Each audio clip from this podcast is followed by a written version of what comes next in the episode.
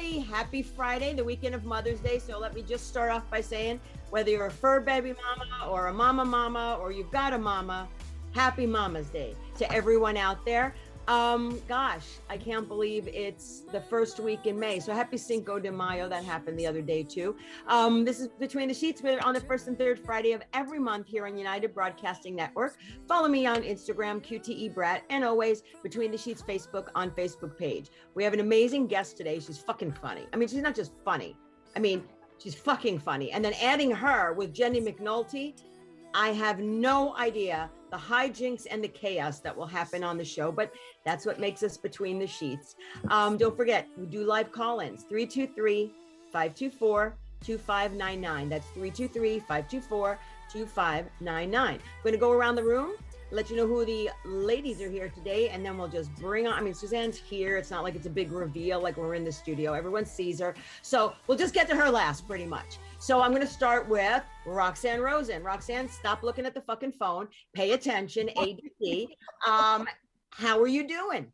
I'm doing fantastic. This has been an absolutely wonderful week with many, many, many good things to be excited about. it was so nice to see you and Mara, who's not here today, another regular. We actually went out to lunch at Pink Tacos. Um, the food was so, eh, it's okay. Um, but it was all in all a pleasure seeing you guys in person and giving you a big, like, after COVID hug. Well, it's not after COVID, but you know what I mean. Uh, whatever, COVID vaccinated thingy huggy. So Yes. there we go. Um, then we have, she hasn't been around in a long time. She's been, she's putting her hand up in front of the camera. Um, are you giving us your fingerprint? Are you that addicted to the computer that now everything is a fingerprint um, to, to, to verify it's you, Jenny McNulty? What have you been up to, my dear friend? Oh my goodness. Um, well, I was in rehab. No, I'm just kidding. I should be, but I wasn't. Uh, anyway, I've just been uh, doing my shows, and uh, I'm going to be live in Ventura next Thursday. I'm super excited about that. But I've just been just been kind of working and having fun.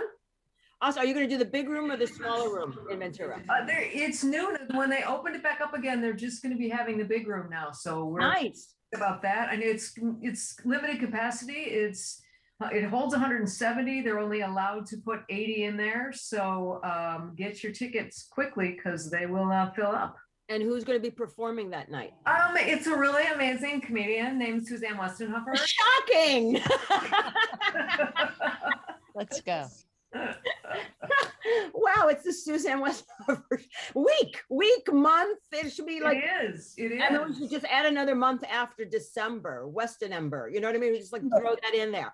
Um, Cheryl Murphy, what have you been doing? What Guys- psychic readings and media? Yep. I've been doing healings and readings and going live on Facebook and Clubhouse is a new phone app. So I'm doing Clubhouse now. If you guys haven't heard of that, another great place to find good people like you guys. And so, yeah, just doing a lot of events uh, with the spring and the summer. We're all starting to get out there. So we're, you know, taking a little bit at a time, but we're getting there.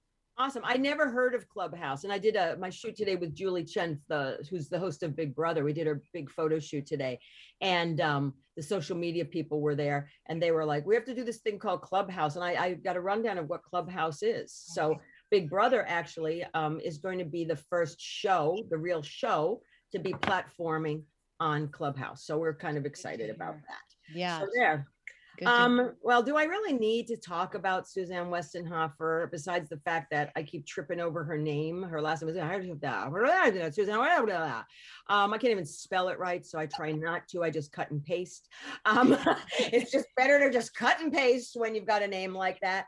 But um, so I'll I have her little bio here. As you all know, um, I just read it really quick. 25 years, even though she's only tw- what what are you 28 29 25 years out of the womb she came out funny. Groundbreaking stereotype shattering and brutally honest comedy. She's pulling the punches now. You always do. You were from oh i, I didn't read this. You were a kid from the amish. Is it amish or amish? Amish. Amish. seriously? Like you wore those little outfits and and did churning butter and shit? I mean really No, no, I'm not. I wasn't Amish. I'm from Amish County, Amish country, Lancaster County, Pennsylvania. oh okay because i You're a Jersey girl. You heard of it. I did. I've been there, and I was thinking because I for a second that vision crossed my mind of you churning butter, and I'm thinking, no wonder she's a comedian. Who the hell would do? I mean, seriously, like if you were like whatever. Now you were the first openly lesbian comedian, the comedian on the late night with David Letterman on my oh my network, CBS. Um, Sally Jessy Raphael. You've been everywhere, and you're, you're like you've earned you've earned your chops, and you are like sort of like I don't know, like an icon in the comedic world. Um, I've heard you many times. I've seen you perform a few times with the Andrea Meyerson thing, um, with Andrea's Meyerson events and stuff. But you know, I've also seen you on TV, and and um, so you know, we'll just. I mean, most people know you, but for people that don't, and bring it up to date. So, like, how did you start in comedy? Why did you Why did you move this way? How did it happen? What was your first big break? I wanted to be, uh, I thought ever since I was a small child, I was going to be a famous movie star. I actually wrote in a diary that I, I'm like, oh my God, 13 years old, and I wrote, I was going to be a famous mo- movie star and live in New York City. So I didn't have that right. And, um, and that I would take a series of young male lovers. You didn't get that right either. Um, eh, epic fail. but did you ever do the straight thing or never?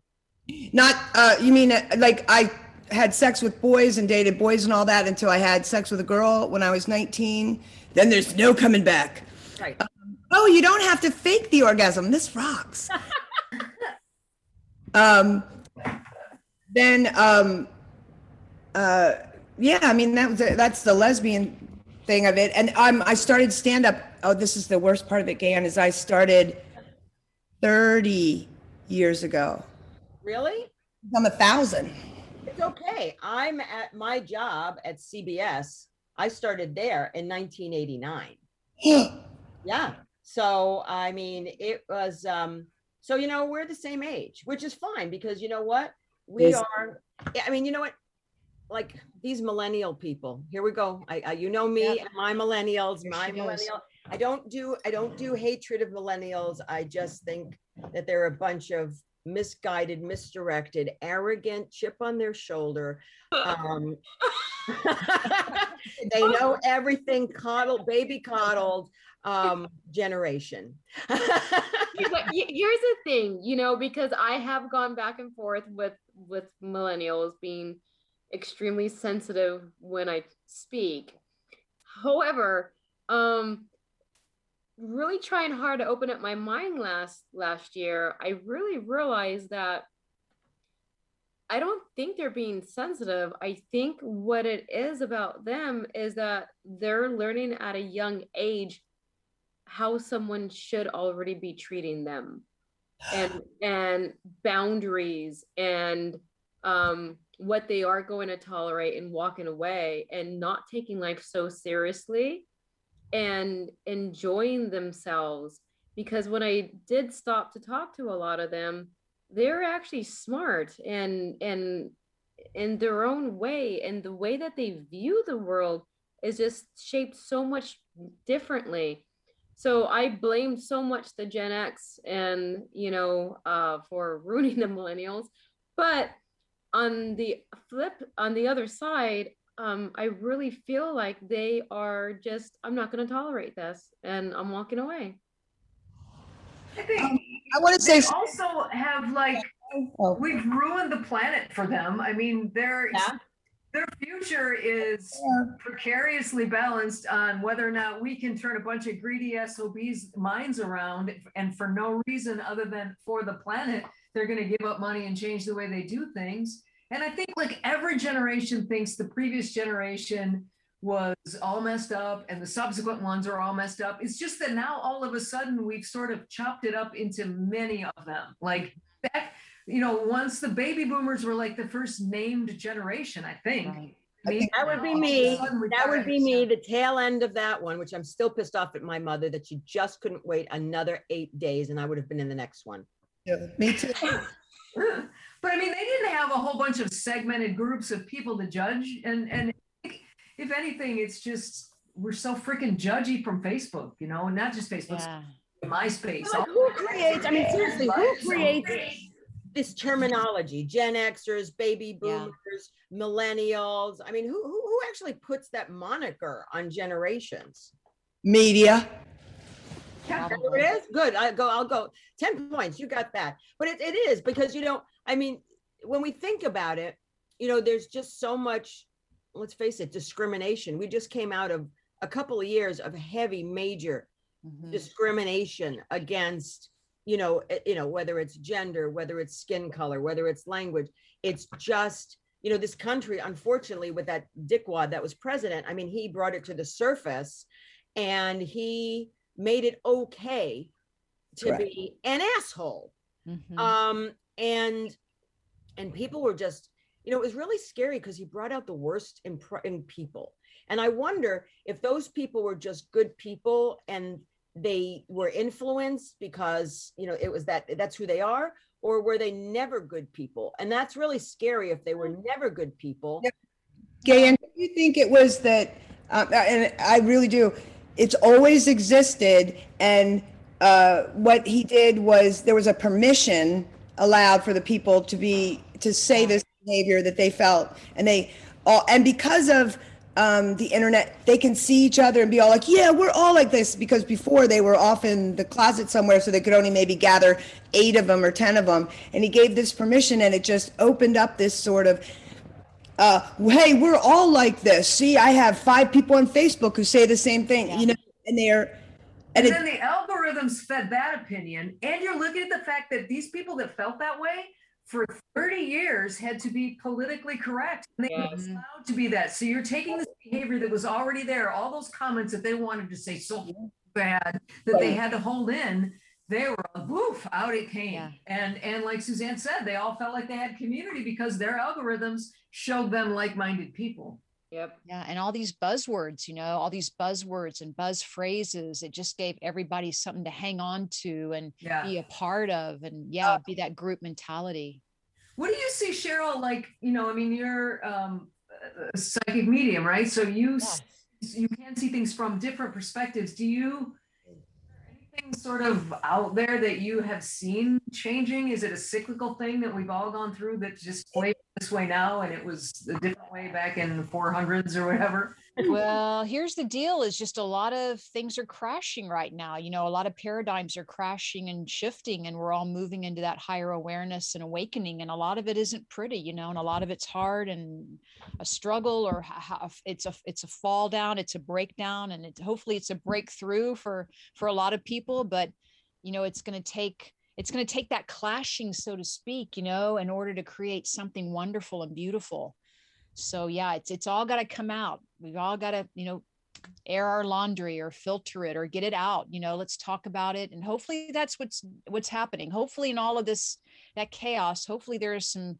good meaningful valuable you know communication resources coming out of it Can I I feel that that's really I'm sorry. sorry. sorry. ahead, Go ahead, Suzanne. Suzanne. Go ahead, Suzanne. For, uh, first man for Roxanne. Um, if I I want to come back and look just like you, you are so incredibly beautiful, which is shallow. And if I can't come back and look like you, I'm not coming back. Thank you. well, thank you. Um, but I think that we also, um, I've been listen, listening to show, I've, I have cassette tapes of shows that I did in 94, 95. You know, we were all supposed to tape them, everything like that. I was listening to them recently, and here's the truth. Uh, because I can tell because I was always t- saying what was going on in the news and stuff like that, or how they were dealing with queers and stuff we got better. What? Oh no, we really did. Which me, I know. Oh, which means I I think we go through it. It gets bared, and but we we do keep moving on. In and I can only say that for our United States society because every society is going to be different. But we're better already than 25 years ago in a very big way. Like it's, I, I say something, I hear myself say something and I'll go, oh my God, what? Was that, did we think that way? And it's 20 years ago or 18 years ago and you go, that's not that long. Oh, it's not. It isn't. I mean, I Mm. came out here in 1985 and you know, I, I didn't know what I was. I didn't know if I was gay. I didn't know what I was. I just I used to, I think I just said I was bi because I didn't know what I was and I'd never been with a man, gold star here. Um so but I thought well I have to be with a guy but I really liked a girl. And you're right. Once you once you meet a girl and you go through that and it's like that and I had sex with a woman for being it was like oh it was so clear, so Yeah. clear. And I mean, I remember like one of the first events I went to was Gay Pride in West Hollywood. And and I remember they used to have the gates and it was all covered with like plastic so nobody can look in. Mm. No one, it was like our private space where you could hold your girlfriend's hand and it was like that safe space. And then, you know, eventually in 1999 I became I was part of, I became part of the board and did that for 12 years. And even though we made, you know, in the big picture, it doesn't look like we've made such huge strides in our community, but we have. We Right. really have. And um, and it's never fast enough. You know, I, I tell younger people when they talk about when we talk about, I'm like, you know, you know, it's so wonderful. Like you can walk down the street. Now you may still get, unfortunately, crazy people that will screw with you and beat you. That that unfortunately hasn't stopped. But there is an openness to be able to feel more comfortable doing it. Whereas before, hell no. You know, now, you know, I remember like my partner lived with me. Yeah. Right, even in places that we think of as being gay friendly and have been gay friendly and all that stuff, that's changed dramatically in the past 10 years, 15 years, 20 years. Each time you go back, it's gotten better. You, the key thing you said is about time because when you're 20 and you go, oh, I'm gay or whatever it is you want to call yourself, and then and you want everybody to accept it because you did, and damn it, and let's jump on. But you don't look back and go, wait, I didn't know when I was five, or I didn't even understand sexuality. It took me some time to get here. It's gonna it. So like right now, um, whatever is the hot thing that, and they're going, you need to respect gender, right? Okay, that's true. And some of them who are younger will they want it now. Right now you have to get with the pronouns. Right now you have to get with all this stuff. This will all happen. I, I'm now so old I can like I feel like I can say that. But it's it isn't going to happen in the time period you like because you're 22 and you're right in the hot minute of it. Yeah. And then when they look back, when they're 50, so you're right, they're going to go, oh my God, I really, we did change. That's the hard part. Patience.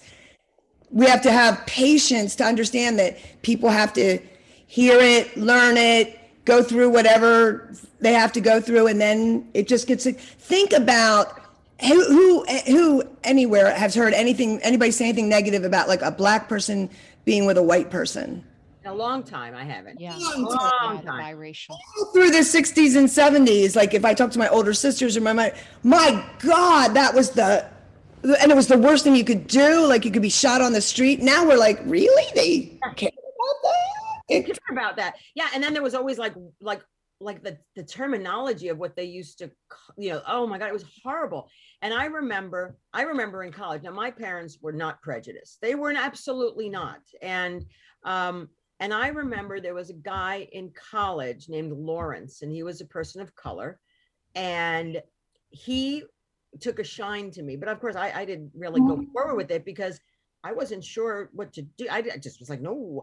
Um, and then because of course I was born Catholic, so it's like, oh my God, the first time I have sex, I'm going to have pregnant. I mean, I, like literally, it was like that whole crappy shit. Wow. So I was like, maybe we kissy faced a little bit, but I remember like thinking, and, and I don't know why, because my parents were fine with it. Their their best friends were, you know, uh, people of color. My, my my parents, but I always thought, oh my God, like if I, what if I brought him home as my boyfriend?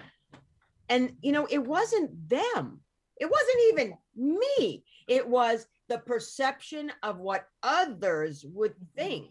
correct Yep. But now who cares? I mean, not really, who cares?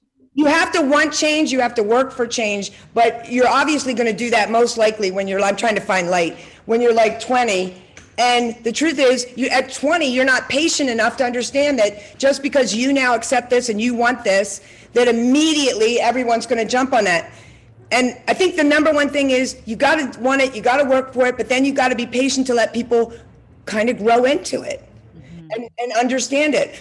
I'm in somebody else's house. Can you tell? Yeah, it's like a Spike Lee movie. I like it. and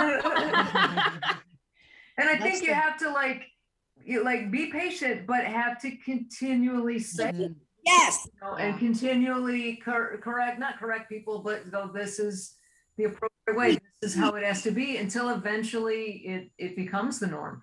You know, I had Suzanne on my show today and I found this old clip of her when she was on Sally Jessy Raphael in 1991 section in the middle of it where there was another les it was all about lesbians um who you know looked feminine and just the thing and one of the gals was talking about the word or they were talking about the word i think it was dyke probably or, or it might have even been the word and she was saying and she was sitting right next to a woman of color and she just like casually went you know it's just like the n word but she said it a when jessy raphael's show was on they let it air and Stewart didn't even flinch. It was just like, and she just said it, you know, we can't say, you know, it's like that word right there. They're allowed to call themselves that, but we can't do it. And it's the same thing with lesbian. I can say it, but you can't. And I was just like, whoa, they Oh, that is there. Second of all, like that that poor woman just had to sit there and not, you know, and let that roll over her. And I think Mhm. it's just got to be drilled into people. And if you got to keep saying they, they, they until they get it, until until the he's and she's get the they, then we got to do it that way. we did a show we had nick casey on um Hmm. on our show and um nick casey is a clothing designer and he's um and he's trans he's trans Gay. what Gay. They he's them. not gay You gay? They them. oh he's a they them and we used to cuss on the show a lot more than we do um and i had a cuss jar but for that night um we made it a pronoun jar and he Oh, explained and he, he he literally explained to us like the pronouns and, and pretty much took us down the road and i said okay after he explained it it's they them they them and you know and and the thing that i kept saying is but it's not proper english which is where i stumble Right. on it. It's just not proper English. It's not a collective. I mean, when I'm talking to you, I'm not talking to all of the transgender people. I'm talking to you. So the way I got out of it, because I kept going him, him, and putting more money and more money, I just said, fuck this. Hi, every time I talk to him. So Nick. So Nick. You say Nick. Nick. because but you know and then the money we donated to you know his um his fund his his uh, we donated it to the transgender because he made a lot of money that night but the reality is it's it's just odd like i worked with lorraine lorraine laura laverne cox you know and she was he, you know they well god see I Yeah, think I know. I think she goes i think laverne is she goes by she I'm almost positive too. but I'm not hundred percent, but she was trying to explain it to me. But, you know, as a transgender, you know, she even said, I get the they, them symbol symbolic. She said, but it's, it's just not proper English. And I'm like, well, great. It is. If Laverne Cox, one of the most famous transgenders is saying it, I'm okay. And then, we all we actually do it like if you if someone does something to your house whatever well they left litter on the on the thing we use it when we don't know who the pronoun is we will occasionally Yeah, I really feel like I get that that was proper English back in the days. However, we have to relearn proper English now. yeah So, for example, I'm I'm a manager and I'm in charge of a lot of people. And when I'm talking to the group collectively as a whole, I'm like, how did how did you guys like this? How did you guys like this? Oh, yeah. more girls than I have guys. And as soon as it flies out of my mouth, I'm like, oh. And I said, I'm sorry. How do you all like this? How did you all like this?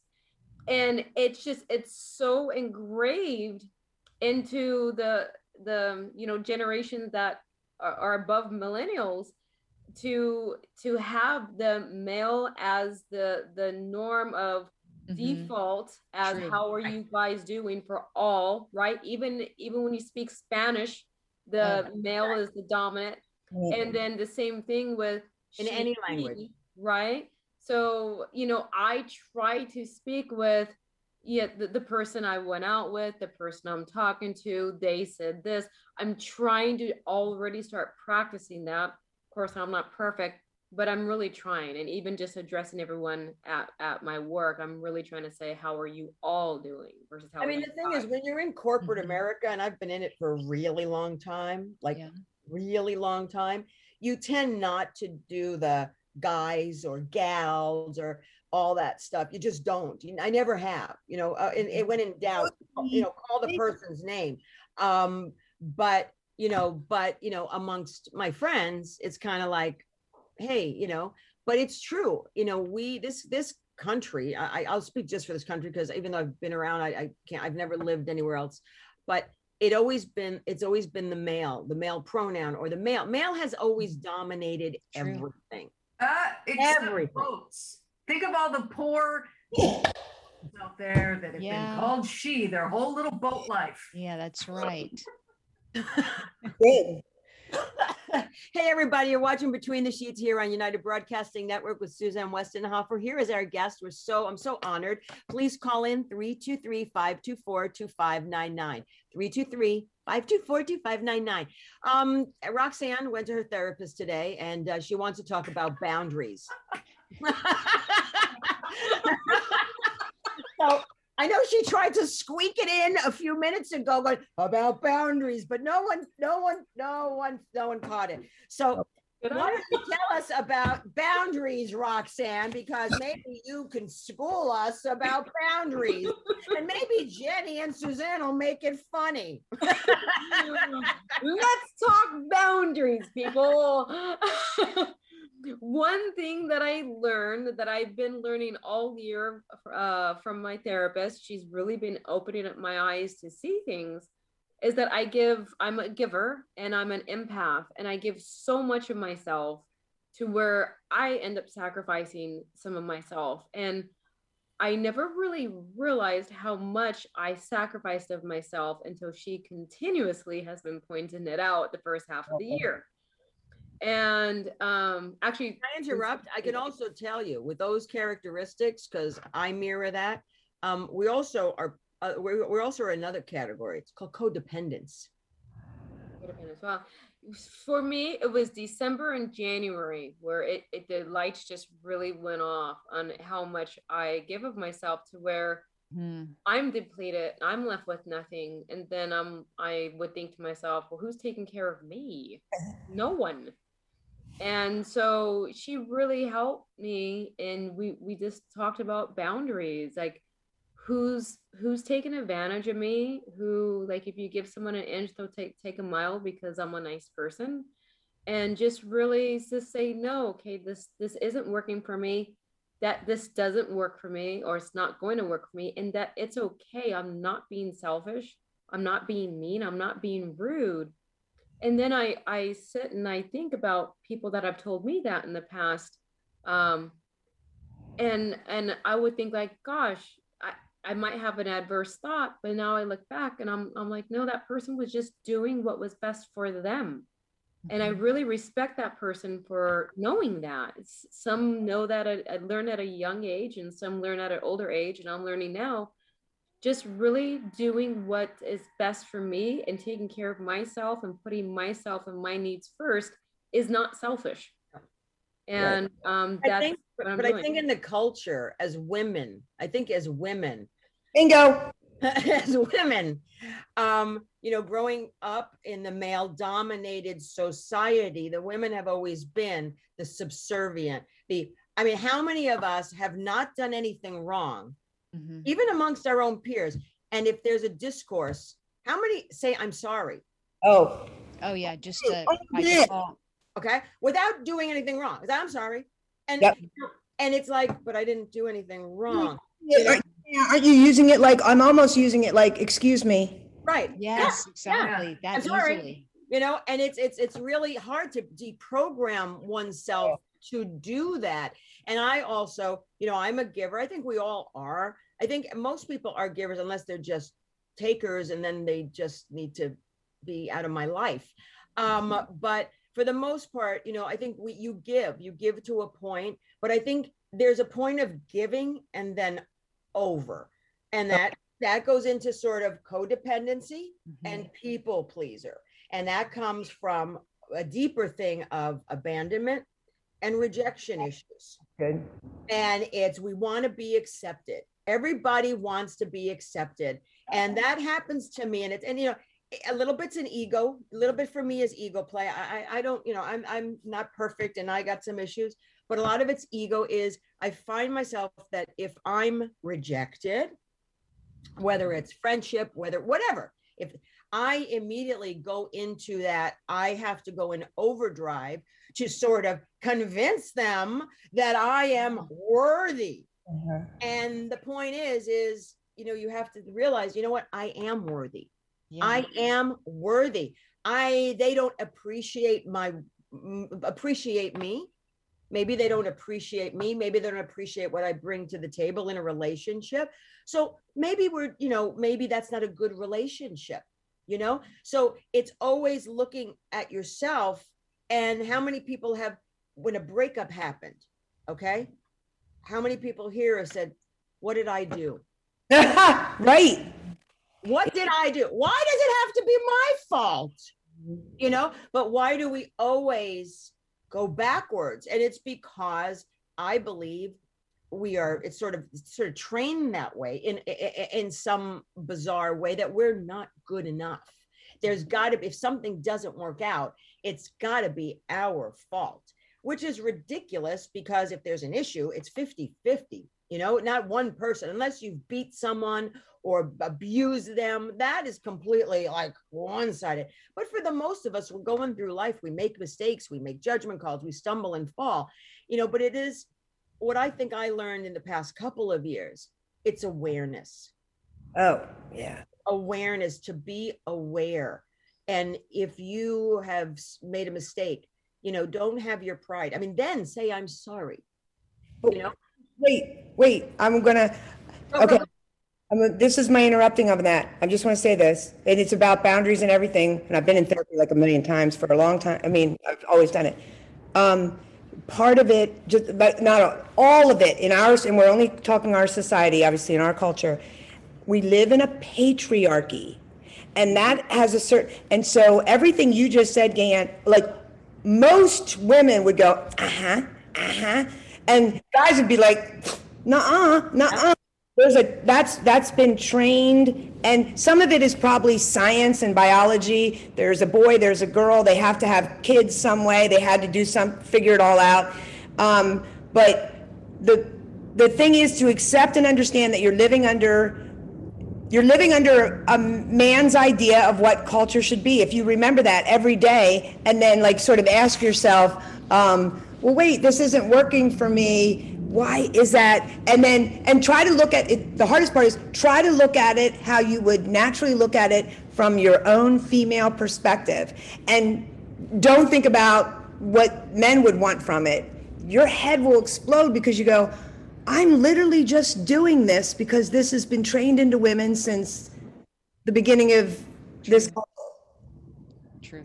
I don't need to do this. I don't gain it. Like my still, here I am, a lesbian. I have like maybe one straight male friend. I barely even play with straight people because I'm, I've, I've, I've gotten old enough that I can be with people I like, which are lesbians. But I still find myself going, oh, I'm sorry. Oh, I'm sorry. Like we just said, that's a trained in thing and it's patriarchal. It, it, and they all are. We don't want to admit, I, I, I don't, I feel like we don't want to give men the credit, but that's not what it is. It's truly their society and we've been trying to exist in it. And in order for us to feel better, we have to come out and, and, and honestly say, oh, I'm doing this not because it's comfortable for me or what I wanted to do. I'm doing this because this is what women have been expected to do, what we've been trained to do. And I, think with the next, the next group of young people that are coming up, um, they're trying, a lot of them are trying so hard to not have gender. And I'm going, okay, okay, but wait one second. Could we have a matriarchy for just a minute? let's not go for the, the utopia. Let the, let the matriarchy come into play for a little bit. Would we just like see what would happen if it were just the chicks ruling it? If we, and then and then break it down and find the best that the patriarchy might offer and the best that the uh, you know, matriarchy will offer, and then create this utopic society that doesn't care about gender. You're, they're trying. Um, try, don't try so hard to because once again, if you think about it, women are going to be erased. We didn't get to do it in the patriarchy. If we become no gender and all that stuff, once again, what a woman feels, how we feel, what we like, what's our most natural stuff is going to go whoop, again. I mean, I have to say, I mean, I, I have to say, I mean, I'm so happy how just so far this country's moving with, Oh, you know, Kamala. I mean, we've got mm-hmm. Kamala, Oh, uh, Jill Biden. Let me just mm-hmm. say, she is very mm-hmm. sexy to me. I find when she was on Good Morning America or something the other day, I just sat there and gazed and went, wow, if I could find one of those, I'd be happy. I mean, you know, just one of those and perfect. But, you know, it's at least, you know, women are having a voice, you know, Yeah. eh, with this new with this new regime, you know, Mhm. it's God, it's, yeah. it's I- I'm so happy that we're having I mean Elizabeth Warren I still adore her um you know she was fighting the good fight I know I know I know Yeah.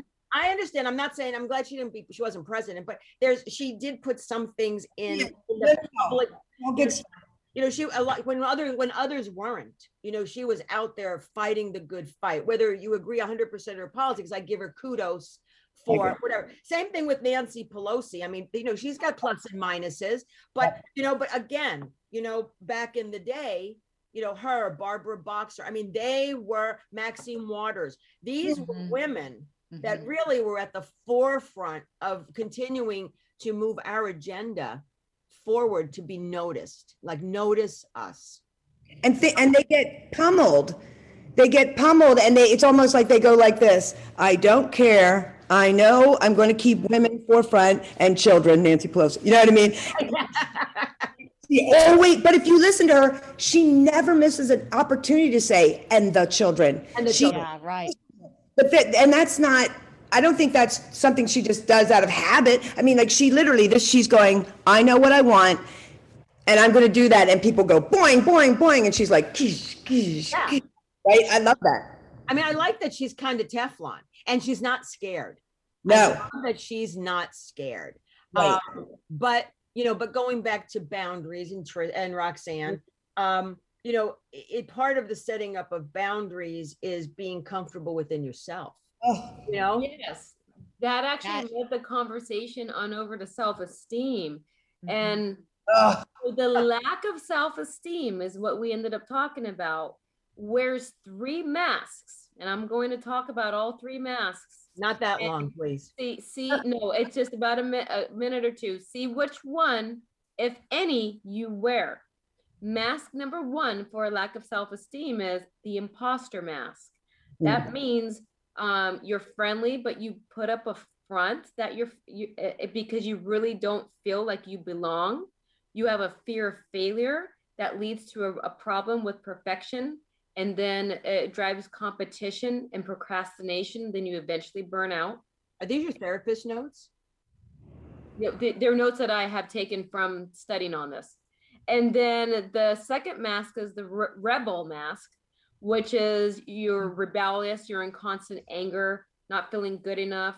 And so you like you have something to prove because uh it's like, oh, nothing hurts me, but yet inside underneath you're always angry. And then the last mask is the loser mask, where it's you feel helpless, unable to cope, and someone has to just come to your rescue. So those are the three masks that a lack of self-esteem um, people can wear with a lack of self self-esteem. Someone could have just one, two, or all three. Okay. I gotta say, I, you know, for me, you know, I I mean, look, I think we all have a little lack of self-esteem. I think we all do. As women, I think sort of as women, we always do. I think that's just the, yeah, check, you know, check, lack of self, a check. Uh, but, you know, when I'm good at something, I shine, you know, it's like, and I think we all do. And so I think a lack of self-esteem for me maybe sometimes comes a little bit in the dating world because I've not been successful with that. But I mean, in business and other stuff, you know, I'm a, I mean, you know, I am so self confident that, you know, I mean, I'm sure that's why we excel. That's, I think that's why all of us excel in what we do in our business sense because we have that self esteem and that cockiness in a way because we know we're good at what we do. Otherwise, we wouldn't be doing it. And we certainly wouldn't be recognized for doing it. So I think a lot of the mask wearing for me comes more in personal life. But, you know, I don't like, like the, the, the loser, you know, I'm sitting, I, I've never thought of myself as a loser. And I'm not, never, never, never, never. Um, what the first one was the imposter. Imposter. I think You a know- lot of people do that one.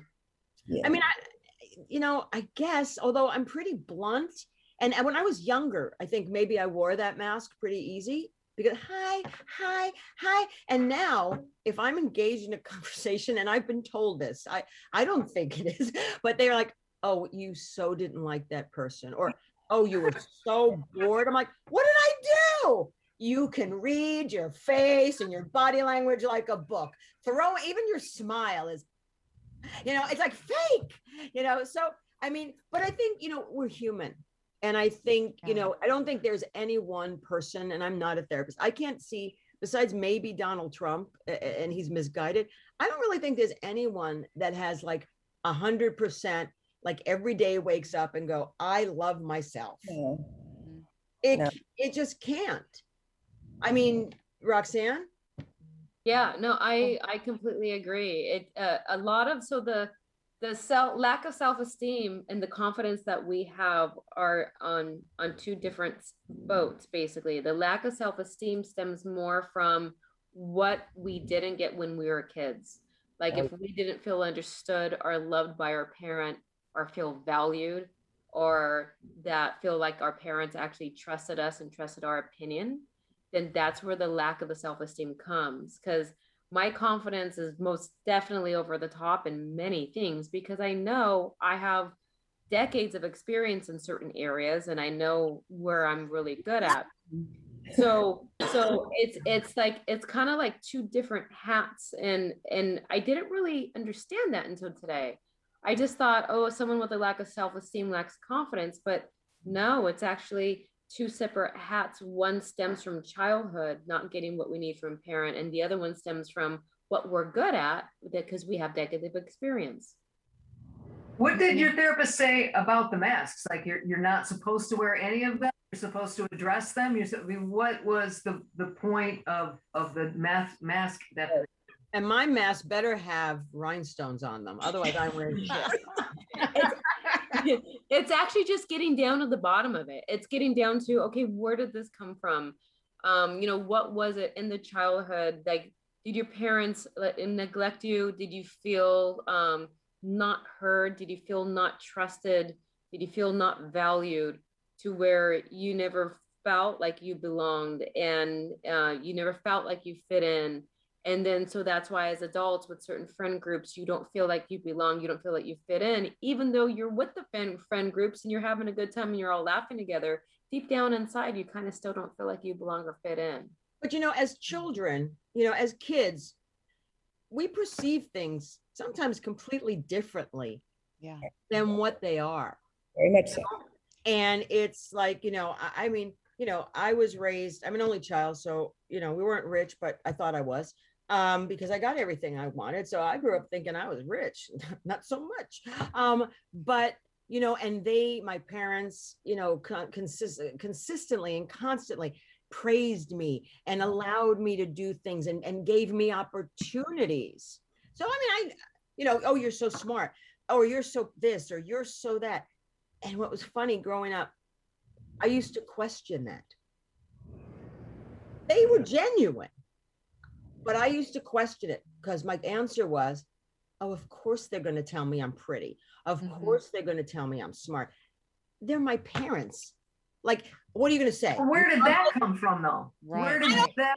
Where did that Who doubt? the hell knows? It's doubting. It's doubting. It's like why why did I doubt my parents? Or, you know, so, and, and it's like, I don't know where that came from. I mean, we're still stumped about it, but like, it's kind of like, how, where did I develop in my child brain that really hasn't experienced life to sort of look at it from that respect and automatically undercut it to a negative thing?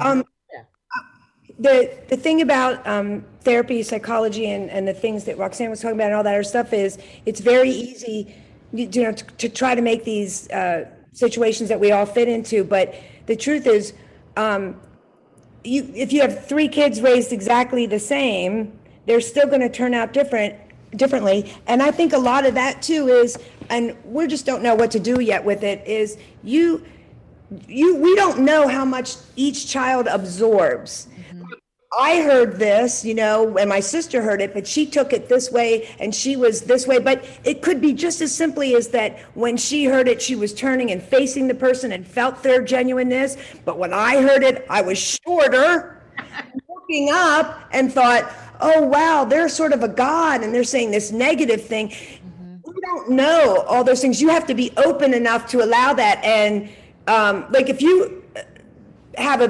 bad self ego or have you have some bad problem and you're going to a therapist, um, uh, you and the therapist, and I've always thought this and been told that you have to work together to find out what your how did you get to this? We constantly try to go and this is what happens when this happens and this is what happens when this happens. But it may not look at your personal life. Own it recognize and go and so i can look at things and go i was the third child and we were poor but my dad had left by then so and my mom was working so i got a lot of freedom so i feel completely more free than my sisters who are like rule followers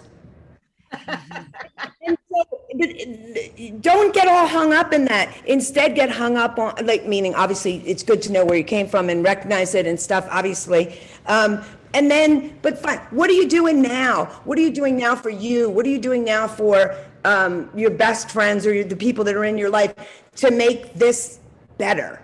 Right. To, doing it to move forward, to be, I mean, like, because looking back can give you information, and then what? What are you doing with it? but that's your old story you know people you know i have a really hard time with people you know and i call it spirituality but it's growth you know and we always should strive to grow and Oh. tap into the past yeah but we can't live in the past because you become stagnant and you know me and my friends call it okay that's the old story. You can't keep repeating the old story to move forward you know? Change is hard.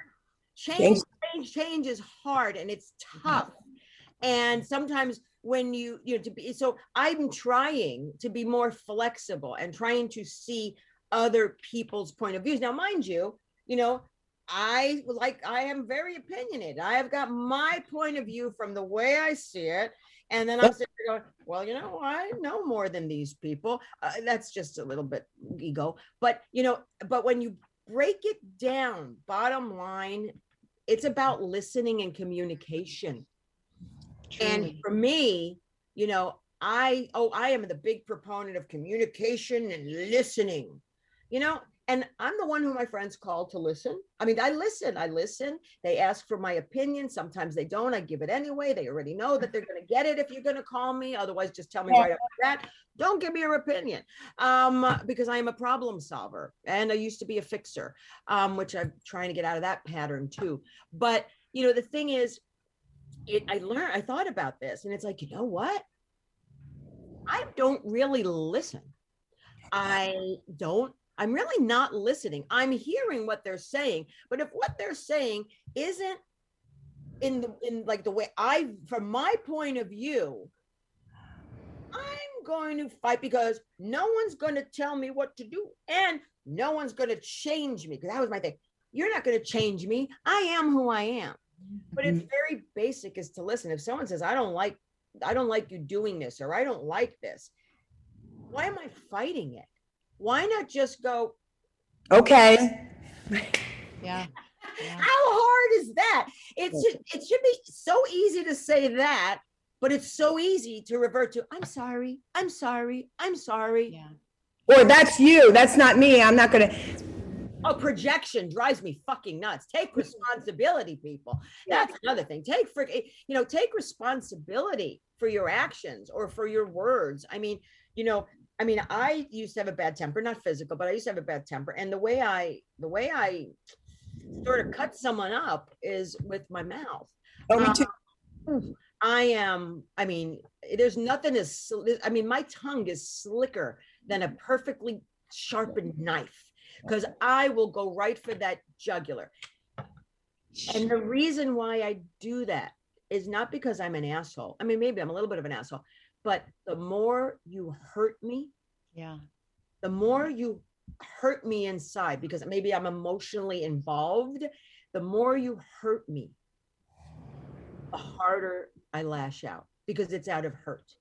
Right. Oh, absolutely. And we we also we do it like um, I I got into a habit and I saw it finally through therapy. Um, I'm going to hurt you before you get a chance.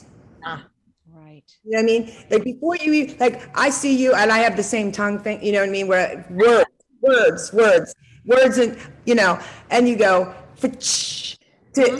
do that right away as soon as you're starting to feel anything for the person.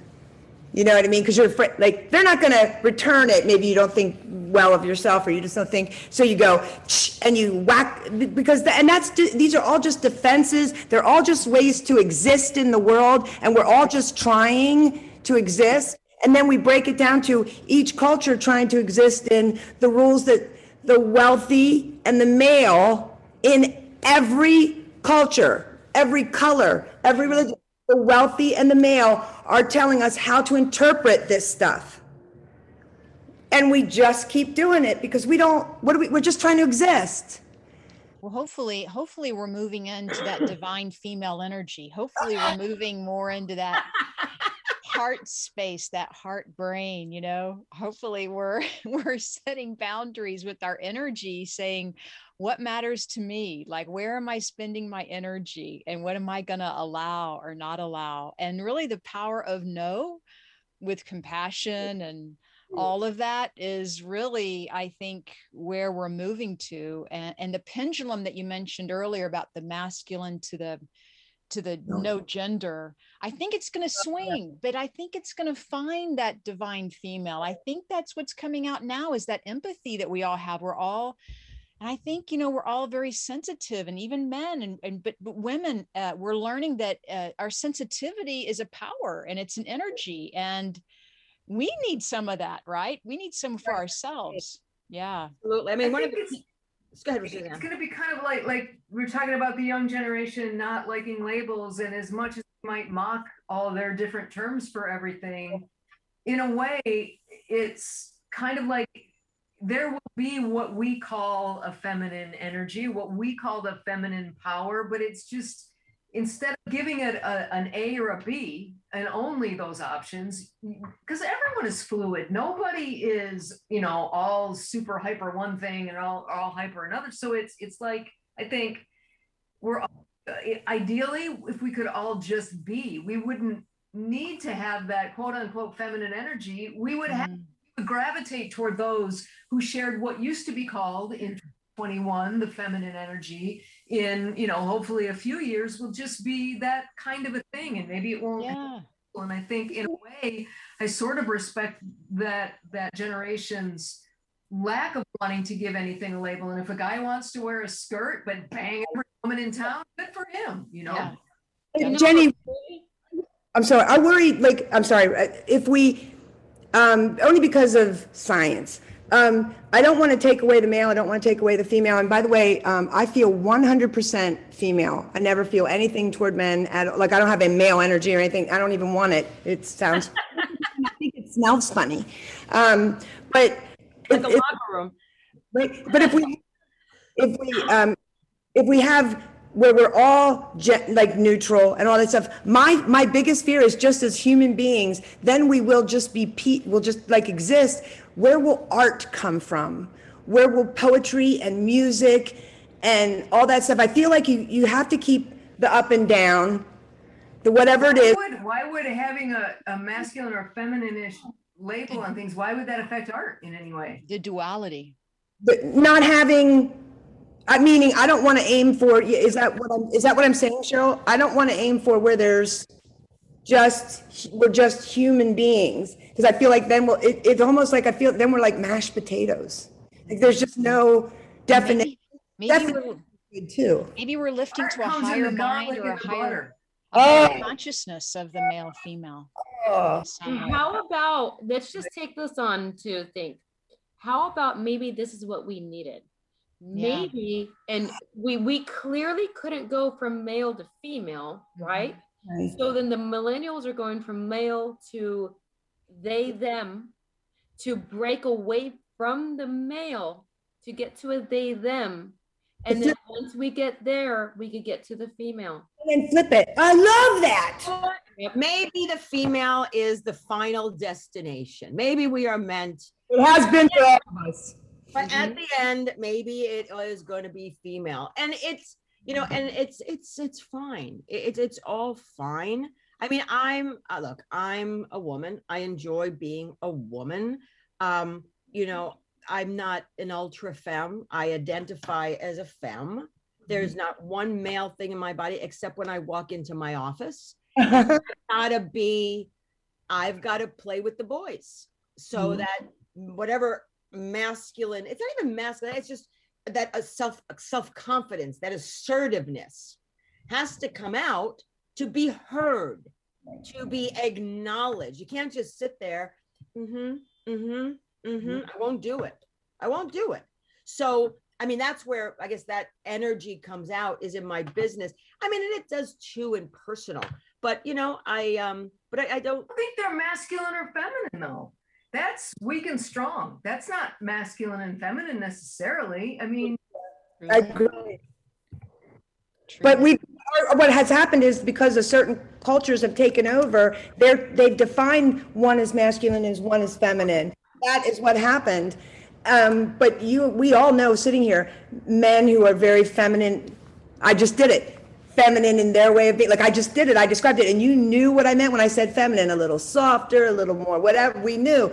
Um, but that's, that's literally just, that's culture. That's not science of us. That's like, and we're creating it, Right? but it's labeling too because how many people i mean i don't do How we find stuff, isn't that a, you know, it's just weird because how many people if there's an actor and you see an actor on the screen and they're not you know freaking like sylvester stallone or that type of manly chest beating man you know and they're just a little bit more softer. How many straight people are going oh he must be gay. I mean seriously. Or if there's a strong woman or there's a strong woman oh she must i heard she's a lesbian. I mean it's like it's like automatically these labels are put on. Now suzanne for you i mean like, when did you come out like in comedy when you started did you come out of the gate right away and say hi i'm a lesbian comedian so you didn't do the hiding part like ellen mm-hmm. and then just come out later no, I didn't. I- No, I did it, but that, that's because I didn't, I did it on purpose. Like, remember, I thought I was gonna be an actor, that didn't work out. All of a sudden, you're a bartender in Secaucus, New Jersey, it's year eight. You no Secaucus. i was born in North Bergen in hoboken go ahead saw that on you. And I'm all like, and so, but, and I was super out and it was, the AIDS crisis was in the middle of all that. And I would go into these things, I'd be like gay pride and gay rights. And I was part of ACT UP and Queer Nation. And then remember the Lesbian Avengers? Yes, And- do. and I was doing all this, and then um, somebody said, uh, "Oh, you're funny," and then, why don't? And I'm like, and they were like, "Why don't you do stand up?" And I was like. Um, when am I going to get up there and say, j- do jokes about my boyfriend? You know, like it would be a lie. And I've never lived a lie. I've been very proud of that, right? And he, he was basically like, yeah, you don't want to try. I mean, because I was like, I can't do that. You wouldn't get any work. You won't be successful. And the guy said, and I always remember because he turned, he goes, yeah, because you'll never get another bartending job. And it was such a cut because a bartender is anybody can be a bartender almost, right? And I was like, oh shit, but he's right. What was I risking to get up and say and make jokes about being a lesbian and, and that stuff? And I was risking nothing. I had nothing. I was living in an apartment in North Bergen. You know, what I mean, I did nothing. So I, I lived in North Bergen. Are you lying? no, I You lived in North Bergen? Field Park. Oh my God. Okay. So I grew up on 88th and 4th in North Bergen. Went to Holy Rosary in Union City. Seriously? Yes. Okay. And I lived there for 10 years. So I, I truly thought, um, okay, well then, because activism is natural to me. Like I, I led a, a, a getting mad at our uh, cafeteria because they wouldn't offer a salad bar so that the wrestling kids, the wrestler boys were starving themselves. Oh, just stupid stuff. So that's natural to me. So I used that natural activism and I got up and I was like, "Uh, I guess I'll be the only lesbian comedian tonight. Everybody laughs. You know what I mean? And I go, and then I continue on with the joke. And at that, that time, it was, um, uh, I, you looked, you expected someone who looked like Leona Helmsley, right? That's an old school. And, and I get a laugh. And then they would be like, oh, wait, she's serious. I have found that the change we need to enact, from my standpoint, the way I get change done or that I create change or help change is through laughter, getting people to laugh, relax. Oh my God, I guess lesbians aren't that bad, which is basically what I was getting them to say in the 90s. Oh, I guess lesbians aren't all, don't all hate men. Remember that? They all hate men. And, or they all want to be men. There was all these things. And I could yell and scream, right? But that, that only, that has its place, but it doesn't, you know what I mean? For me, the way it kind of, and I feel like for everyone, I wanted to, uh, I'd make them laugh and then they would listen to me when I was sneaking in stuff like, you know, lesbians or this and we're better at this and we've got this. They never even heard it. And then all of a sudden they're thinking that way because I, and that's how, that was my way of activism of, you know what I mean? July 31st, 1990 at Can I Kelly. share my screen? Can I share my screen? Yes. Tony oh. there? Can she? Oh, can you? You need to make her a co-host. Wait, what, Christian, are you there? Yeah. what's she doing? Wants to share on. a screen. Can you do it? I share my screen? Who wants to share? He wants to share the screen. Is it up? No? Let me know when to hit play. Now it is. Okay, you're a co-host. You can go now. Share screen. At the Oh, I of gotta your- share screen myself. Okay, hang on. Yeah, you um, go to the bottom of your Yeah. screen. Yeah, hold please. Oh, okay, hang on, hang on, hang on. I'm sorry, I'm gonna do No this. worries. Eyes. Okay. There we go. You There gonna we get go. it? You getting it? Yep. Hang on. Here we go. Shared screen. No. Oh my. Wow. Is there volume?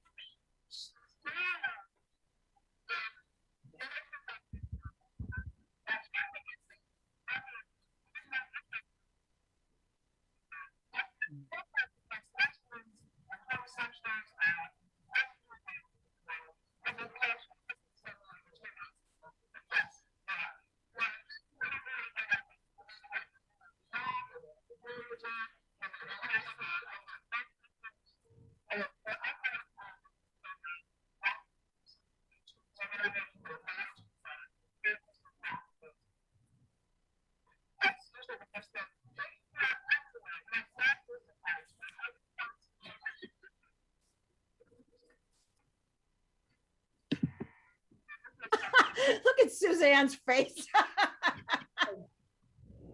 Great hair. That hair is great. No, it won't stop. Hold on. In style at the time. I get it. Oh, I look love it. like I remember that hair. I had it. We all did. Most of us did. Oh my Oh my God. god, I can't get it to stop. Sorry, guys. I couldn't- That's, by the way, that's what my mom's been saying. Uh, anyway, um, I, I couldn't hear what I said. I'm just assuming. What's funny is I spent the whole time watching that, Jenny, which I haven't seen in 20 years or more, um, looking at that hair and makeup and going, but you You know, guys couldn't hear it? I couldn't. I couldn't either, but the people, I I think the people watching it did. Hopefully. I'm not sure what annoying opinion I thought was better than everybody else's that I was throwing out there. Oh shoot, I'm so sorry, you guys. Yeah. You were just oh now I can't hear anybody. Whoop. Oh. Hello. Hello, Jenny, can you hear us? I can hear you now. Can you hear me? Okay. Yeah. Me, can you hear me now? I mean, so Good. Suzanne, like that was for that that was there. Then you like was David was the Letterman show the first like like besides that was that after this? Yeah, performance? right after. And you actually went on and did stand up, right? first No, the first time I ever did stand up was July of 1990. I was on Sally Jessy. Um, that was January of 91. So it was like six months. I mean, I had literally been doing stand up for six months. My career was crazy lucky, crazy for where I just went. I never middled. I never substitute. I never did anything. I went headliner. It was whack.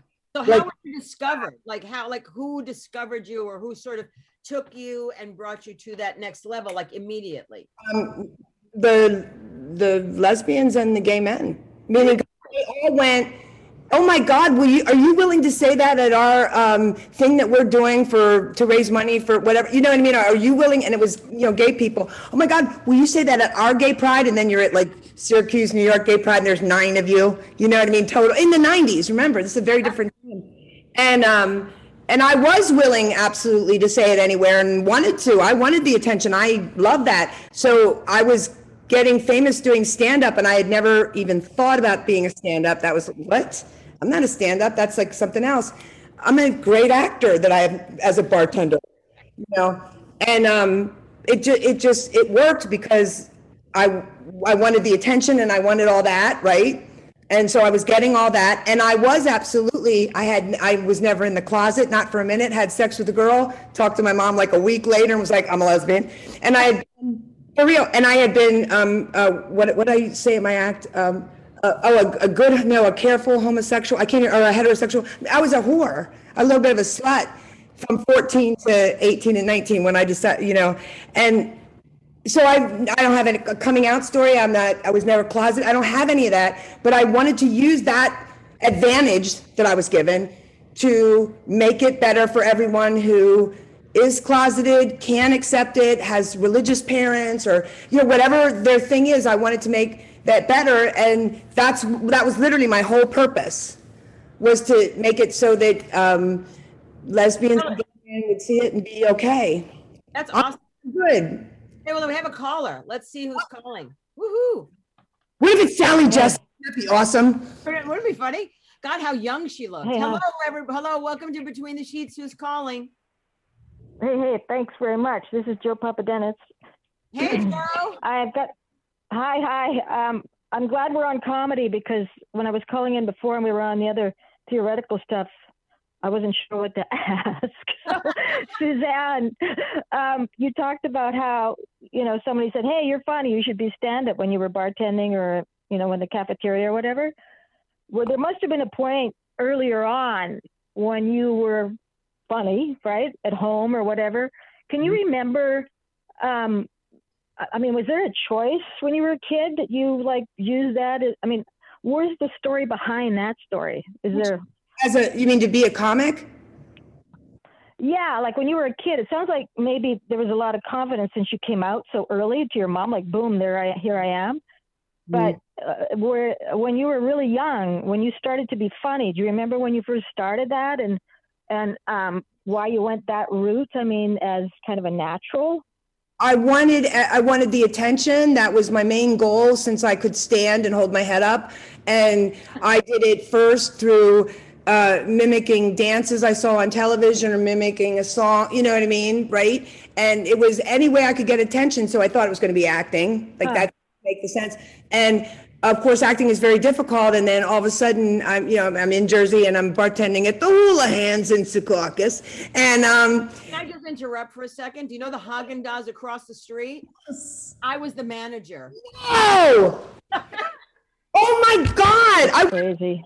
God, that's whack. Okay, that's whack. We probably know it, like knew each other. So I'm like, uh, so uh, I'm a bartender to live, you know, to pay my rent, to eat, right? And then, um, like I said, and I and you entertain. I would entertain. I was I worked Monday through Friday, open through happy hour, which is all the, uh, quite frankly, the alcoholics, but um, all the people who men who had jobs you know at the corporations that are around there and i wanted to make money so i did and said things to make them laugh and keep them coming in for me right that was all about money you know to live and it was a guy who said to me and i he, I, he said something like you, you're you're uh, you're as funny as this guy i saw on hbo last night you should do stand up and i'm like i'm not trained i don't know how to do that i don't know anything and um, and then I said to him, "What am I supposed to do? Do jokes like I do here, where I tell you because like it was a completely straight bar, and everyone was straight. And but what if a guy came in and there was like five seats between him, and another guy came in and there was nobody else? I would come out and do things like,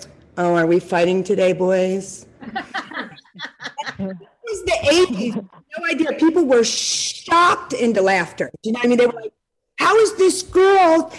And I had a guy come in once who he, he's like, hey, hey, Suzanne, hey, Suzanne, come here. This is Tony. Tell him, tell him what you told me. She eats uh, pussy. She's like a, a lesbian. Tell him, tell her. He, they, and they thought it was like a sideshow. so much attention. You know, and I was an activist. So it, it like it worked. Yeah. Mm. Well, I have to say, I mean, you just say that acting was so hard. I mean, to be a stand-up comedian, I would think would be majorly difficult. I mean, it's all on you. That's it. I misun- I made, mis- what I meant was that um, getting ahead as an actor in New York, like getting an agent and getting auditions and all that, that was not happening. That was very, di- you know, I mean, I wasn't getting seen. I didn't, st- a- another blonde, blue-eyed girl from the farm country. Ah. Yeah, sure. You know, and so um, Uh-huh. I meant it was that was hard in that you know I wasn't I didn't have an agent I didn't have I wasn't getting anything I couldn't do anything, and um, so I was bartending for my living. I didn't mean that acting is harder than comedy. Gotcha. Here's a best friend. Here's a best friend. They're all watching me out there. Thank you. I love you. Thank you. And then, so I, uh, what, what I mean, what, so acting is not harder or different than comedy. I'm just saying that uh, for being funny came natural. That's a, that must be a, uh, something I have inside me, like being able to sing. Right? You, you don't know why.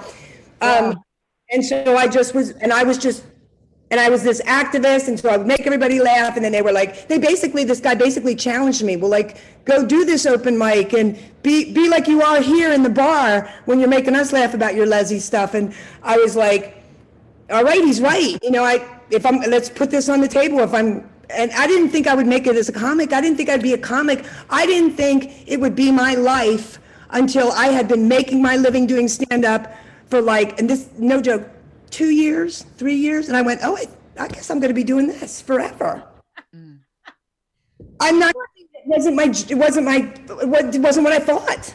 Well, you know, the difference for me between a comic and an actor is a comic for so a comic is really authentic. It's the authentic.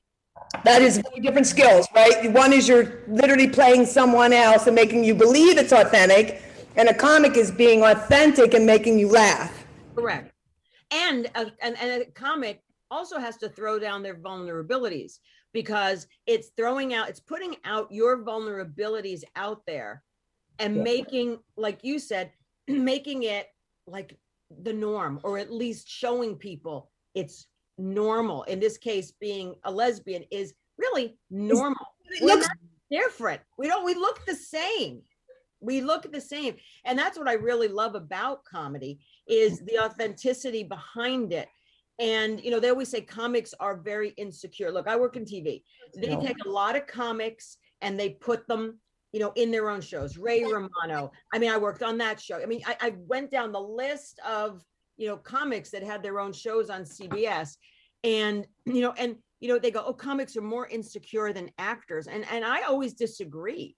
I think comics actually are more, as we said, authentic and secure than actors because you are putting yourself out there. There's no mask, there's no barrier. It's like, script, no music, there's no props, there's nobody else. You go out, you're bare ass naked, and you're going for X amount of minutes, mm-hmm. whether it's three minutes, or when I do my show and I'm doing 90 minutes, 100 minutes, you know, I'm doing like two hours.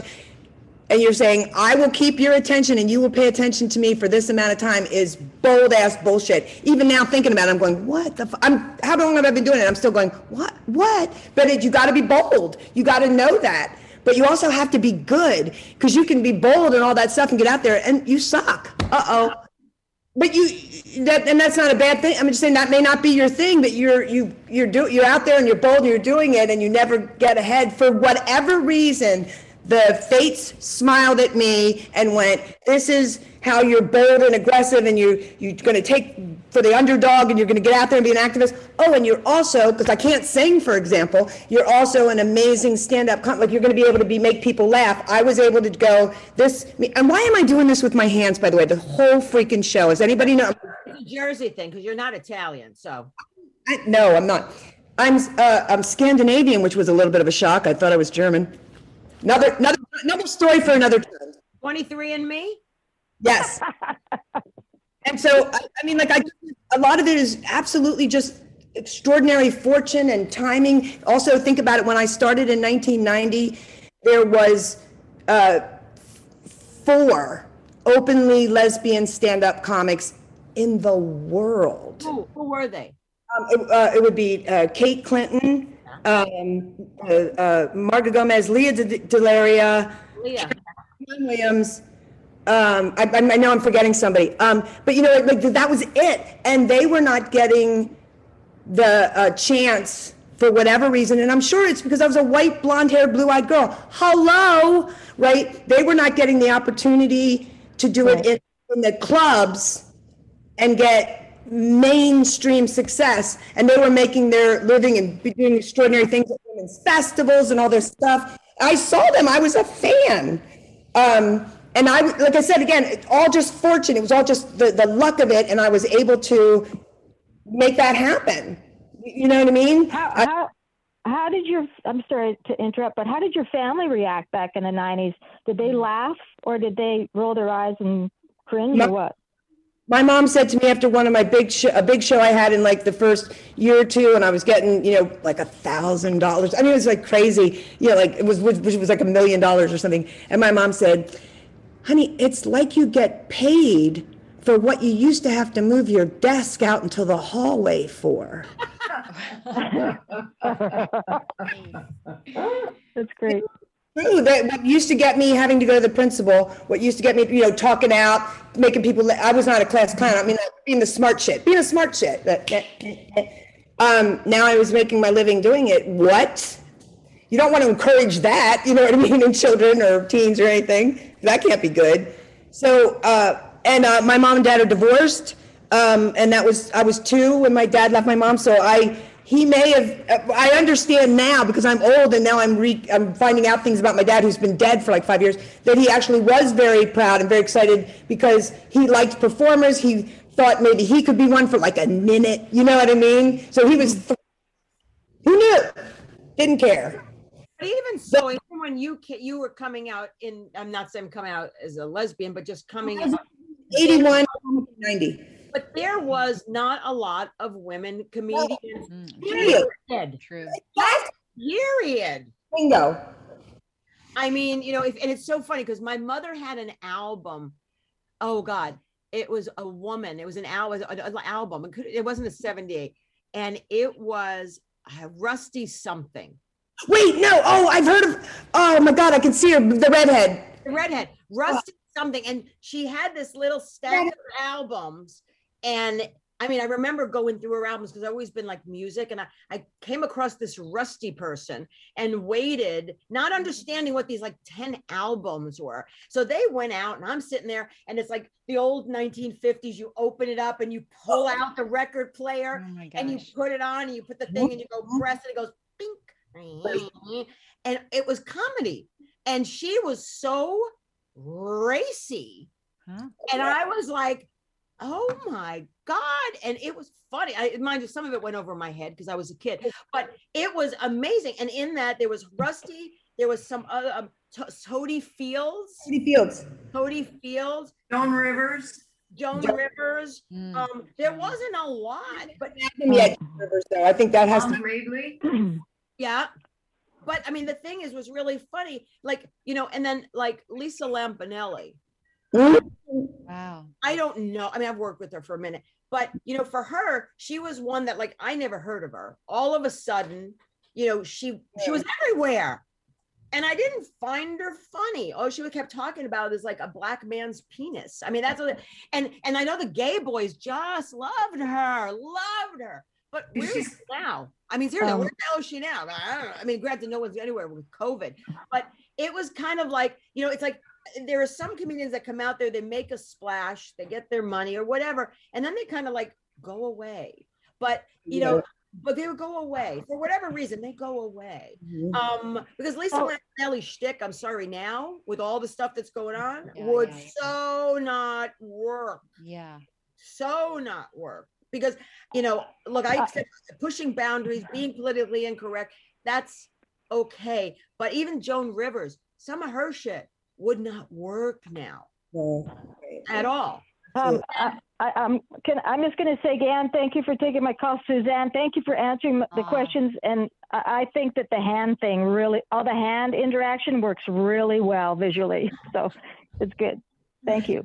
Hey Joe, hey Joe, you call in every time. You might as well be on the show. You're gonna have to come in. and- well, I'm going to I'm gonna get off so somebody else can get on. But thanks a lot. Appreciate it. Um, okay, Barbara Farley. I don't know if she's still on. She says I have a Jersey question. Oh. So Barbara, if you're on, you know Barbara. No, I said I only lived there 11 years. I feel badly. I, I was there from 1963 when I was born till I left in 1985, 86. So, um, Barbara, why don't you call in 323-524-2599? Um, Rusty Oh. Warren. I just looked it up. That was it. Yeah. Rusty. that was it, Rusty Warren.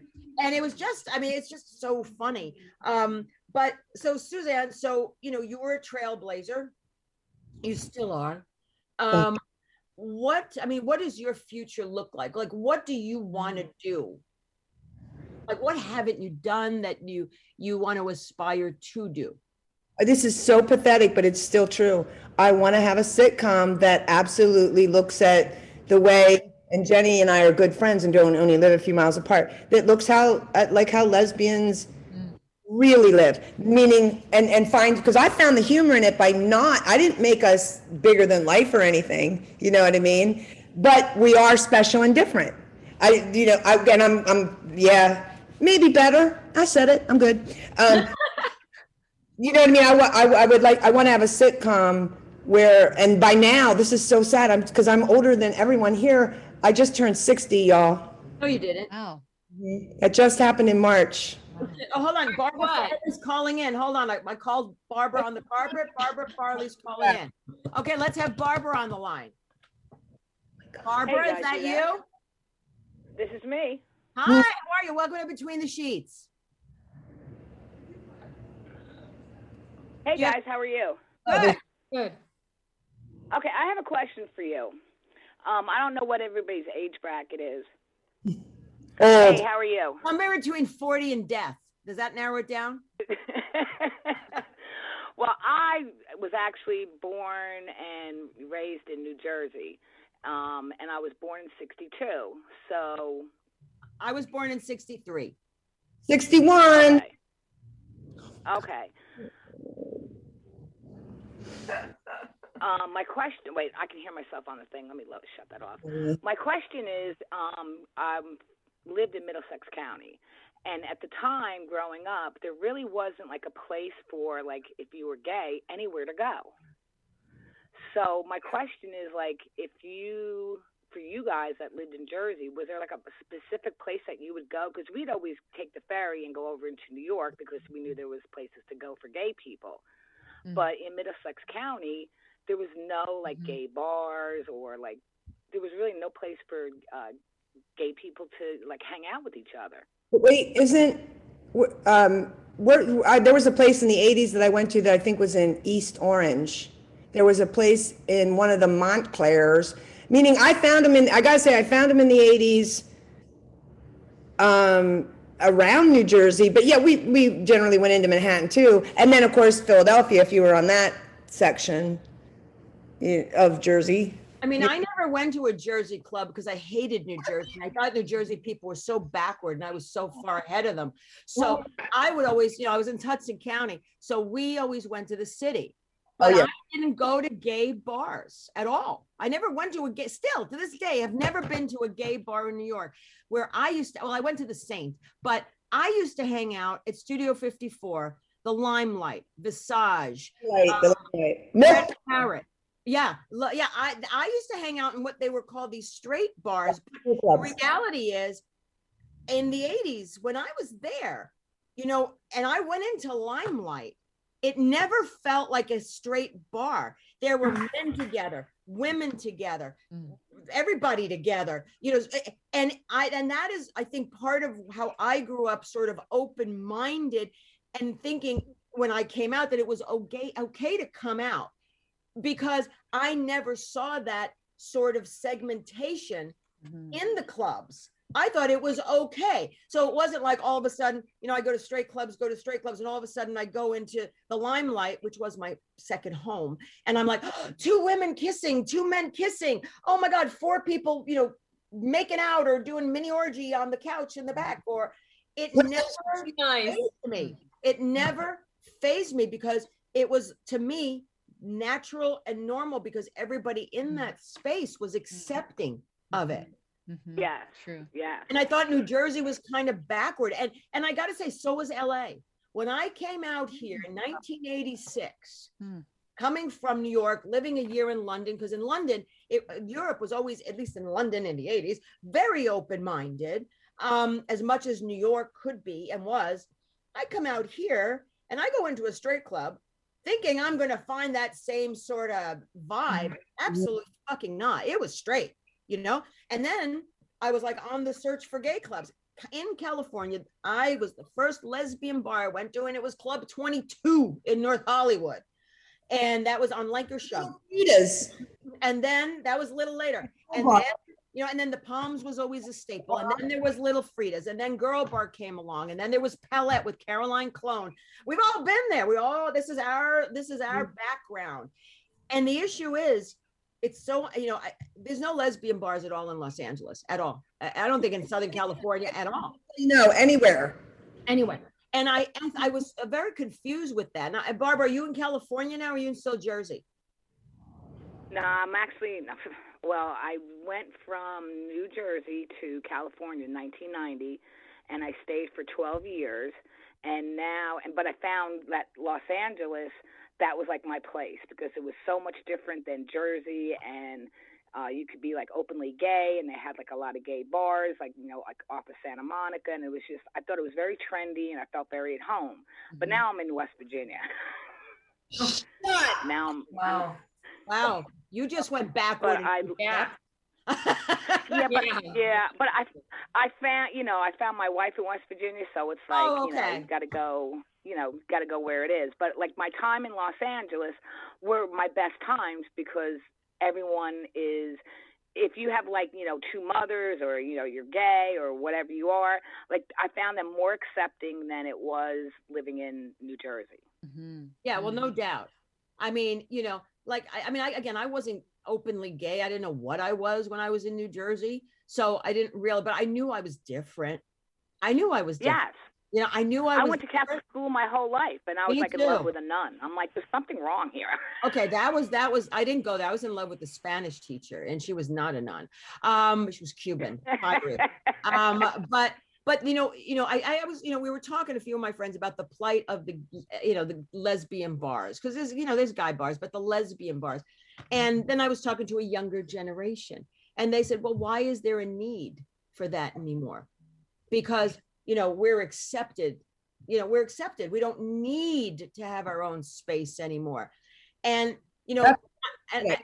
and I i i get it but i don't get it No, because when we get together, we're di- and we create we can create a women energy, and there's something that's different. And we listen to me. I learned, and I learned at the foot of separatist lesbians in the '80s and the '90s. The same way, because they would say you go to a festival and they would say this space is just for women of color, or this space is just for Asian lesbians, and some wh- white women, of course, would go, "Why do they need that? We're all just lesbians, whatever." You know what? It's okay to have these spaces where you because once again i feel like i'm just saying this over and over again we are living in a patriarchy under a white male wealth rule.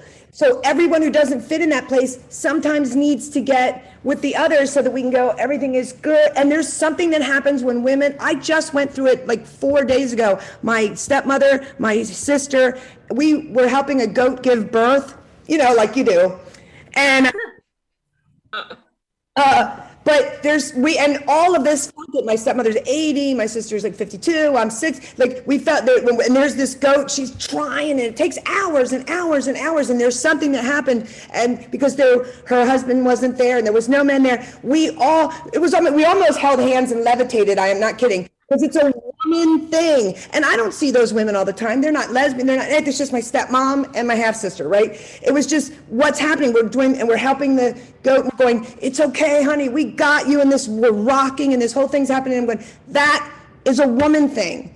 And why do you want to let that go? Women's bars aren't about meeting to find someone to fuck. Men's bars will always exist because boys want to find someone to fuck, meaning that's not why they all go there or anything, but they'll always exist because they make their money on boys going back and going back and going back to meet somebody. Women, we meet somebody and we go, and let's create a home. And you know what I mean? And that's good. There's nothing wrong with that if you want to do that.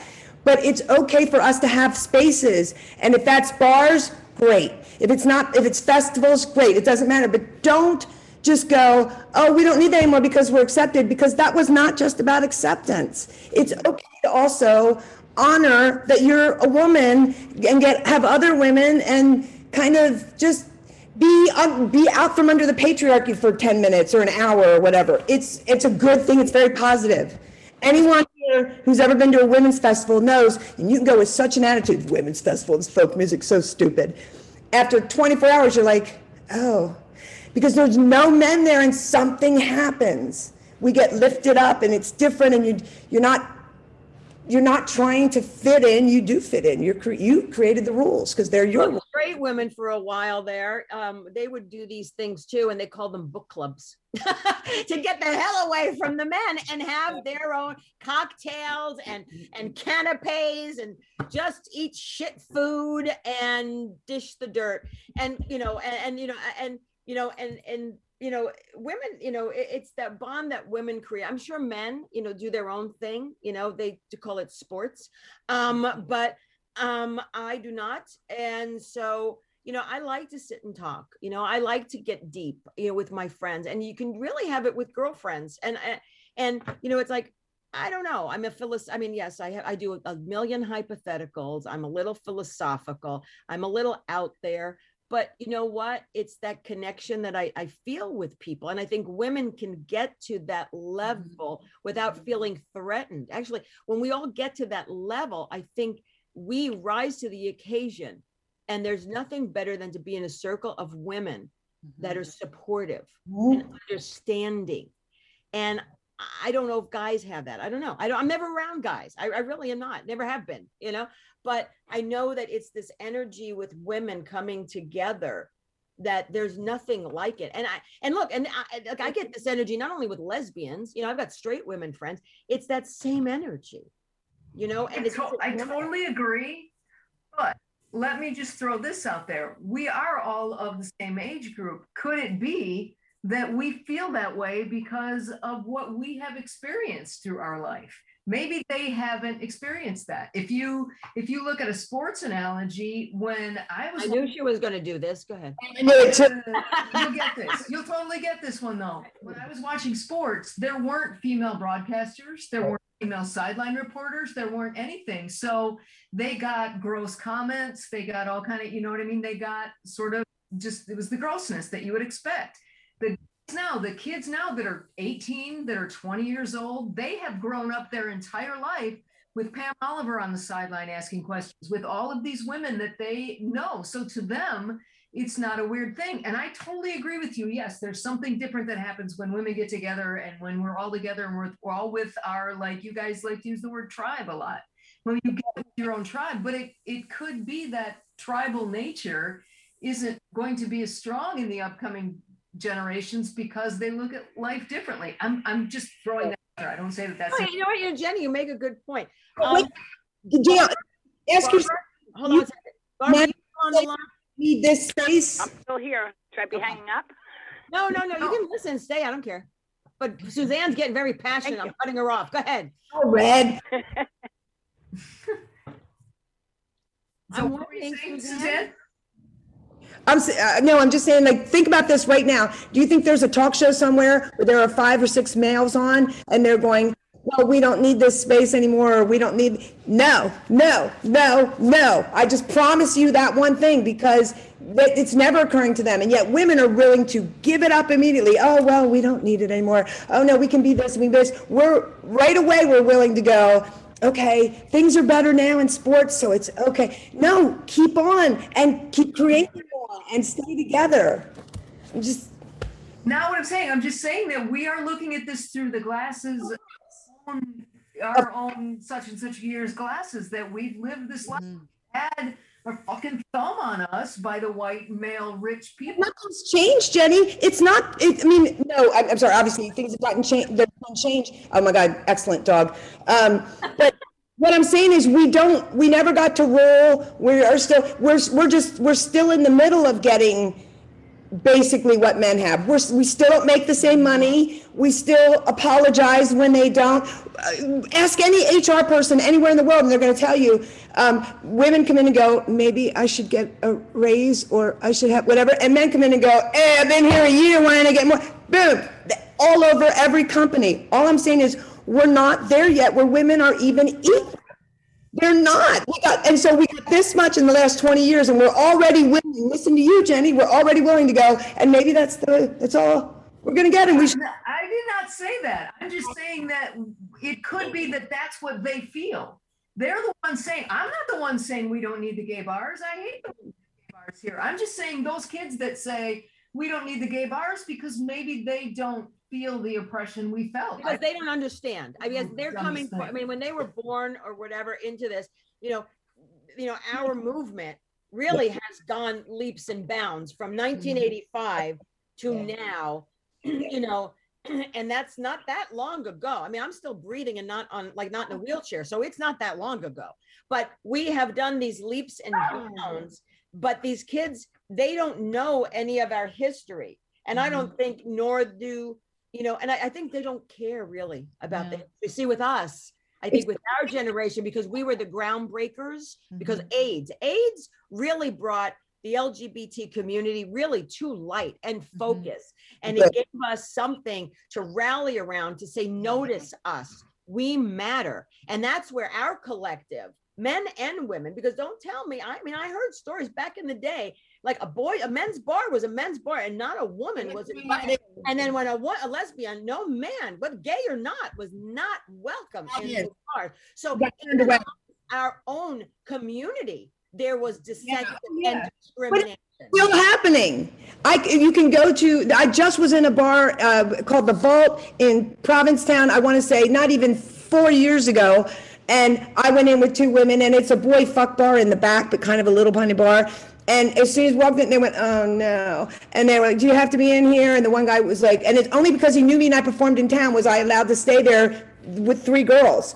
Listen, if you think I, and I don't feel like, and I get Jenny, you're saying maybe they won't feel it, but they will as soon as the women start to try to do one thing that isn't already planned out for them or, or game for them by the women from the 60s or 70s or whatever. And they're going to go, well, what? Wait, I'm still only making 89 cents when the guy's making a buck? What the fuck? Like, it, it's going to. And that's still true. And until that equality, whatever happens, we it's okay for us to fight for it and say we deserve space and stay women positive and all the things that sound really goofy and old school from the 70s but we didn't get the things we, we didn't get all the things we want yet Look, I'm thinking, I mean, I think at least in LA, I think one of the, the last female lesbian trailblazers is Robin.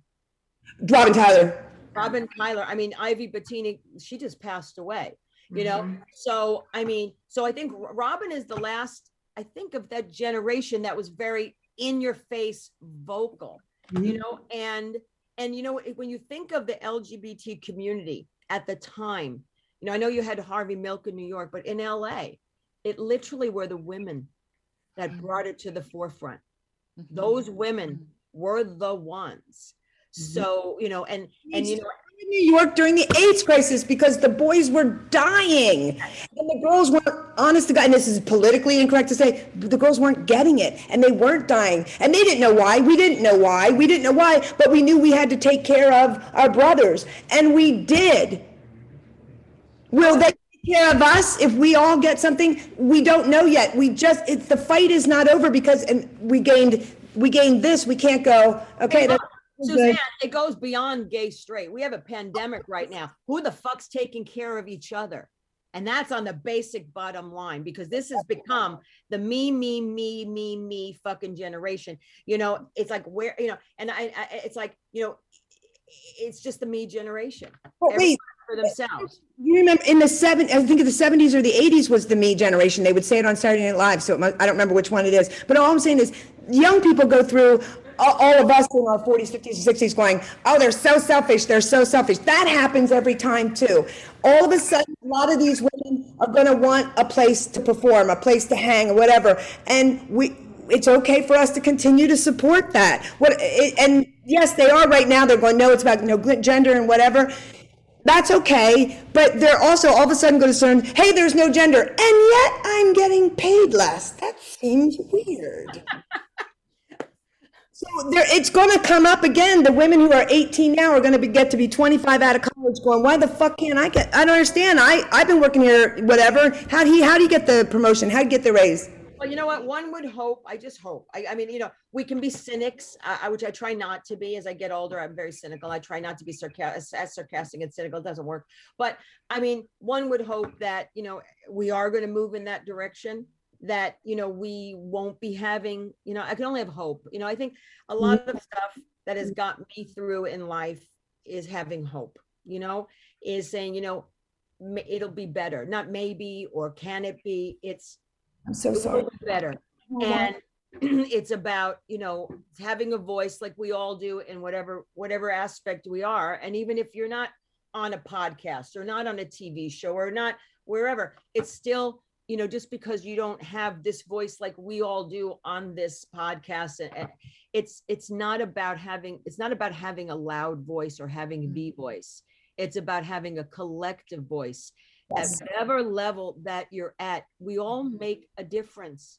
We all will make a mm-hmm. difference. So, you know, whether we're gay, whether we're lesbian, whether we're transgendered, whether we're black, Asian, we all have a voice and it's having hope to know that if we keep keep on fighting the good fight and we fight it in all different ways and use whatever forum that we can you know even at the bottomless level you know it starts even in a bar with a small group of people having a discussion that is just as important as jenny or mm-hmm. suzanne or myself mm-hmm. getting on a, a- stage mm-hmm. at gay pride or a festival saying it or being on television.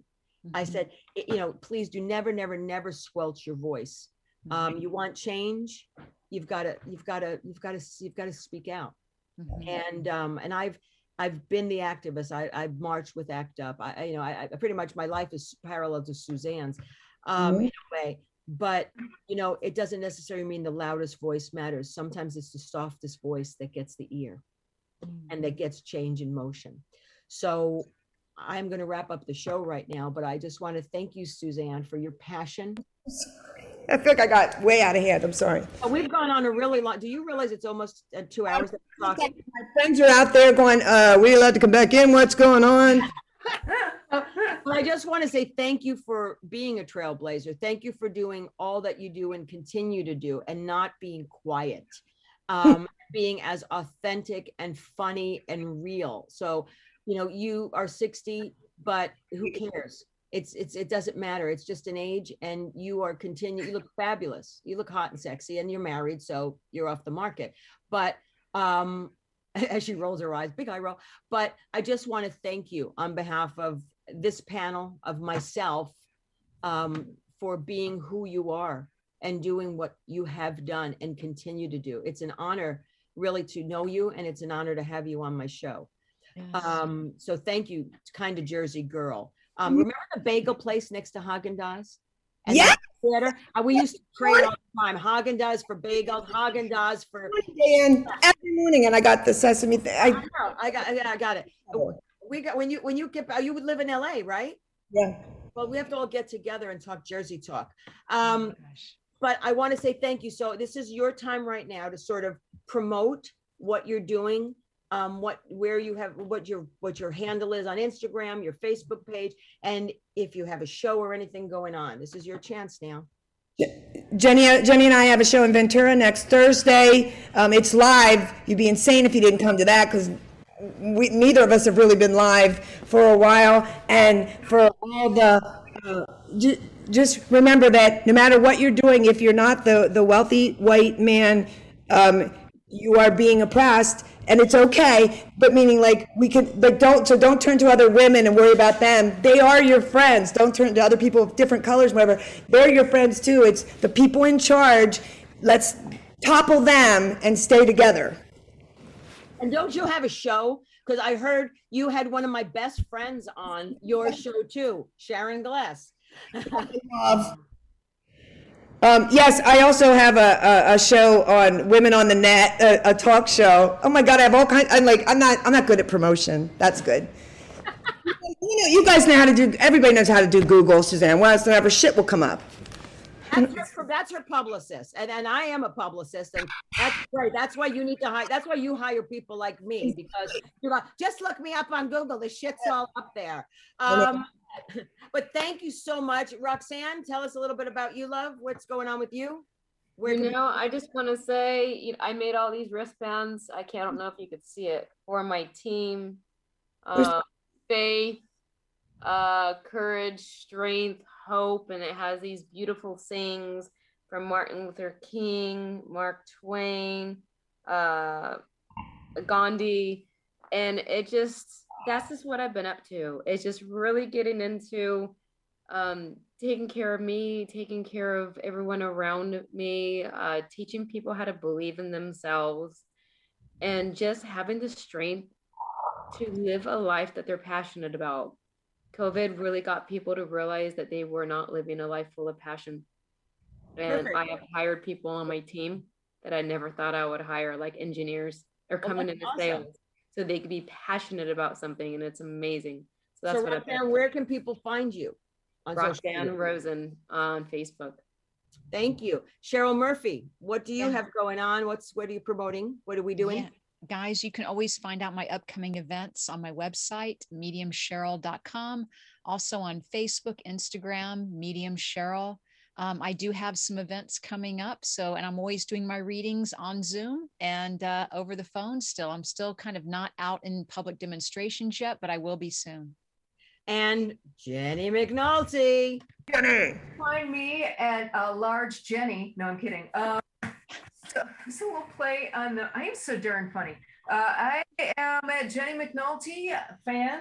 I'm uh, taking a brief hiatus to rebrand my show. It was the in-house comedy chat. It is now going to be Chat and Go with Jenny McNulty because I'm trying to get people up and going, and we're not going to be very much longer.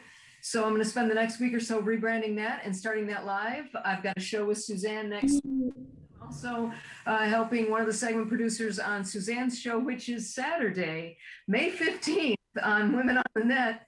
Uh, there, so you can look that up at womenonthenet.net to find Suzanne's show. Wonderful. Thank you. And thank you, Tony. I think you're still there working the boards. Um, everyone, thank you again. Um, my message, I said it earlier, is hope. Let's all have hope. Um, I care about all of you. I appreciate you supporting us and everyone on my panel.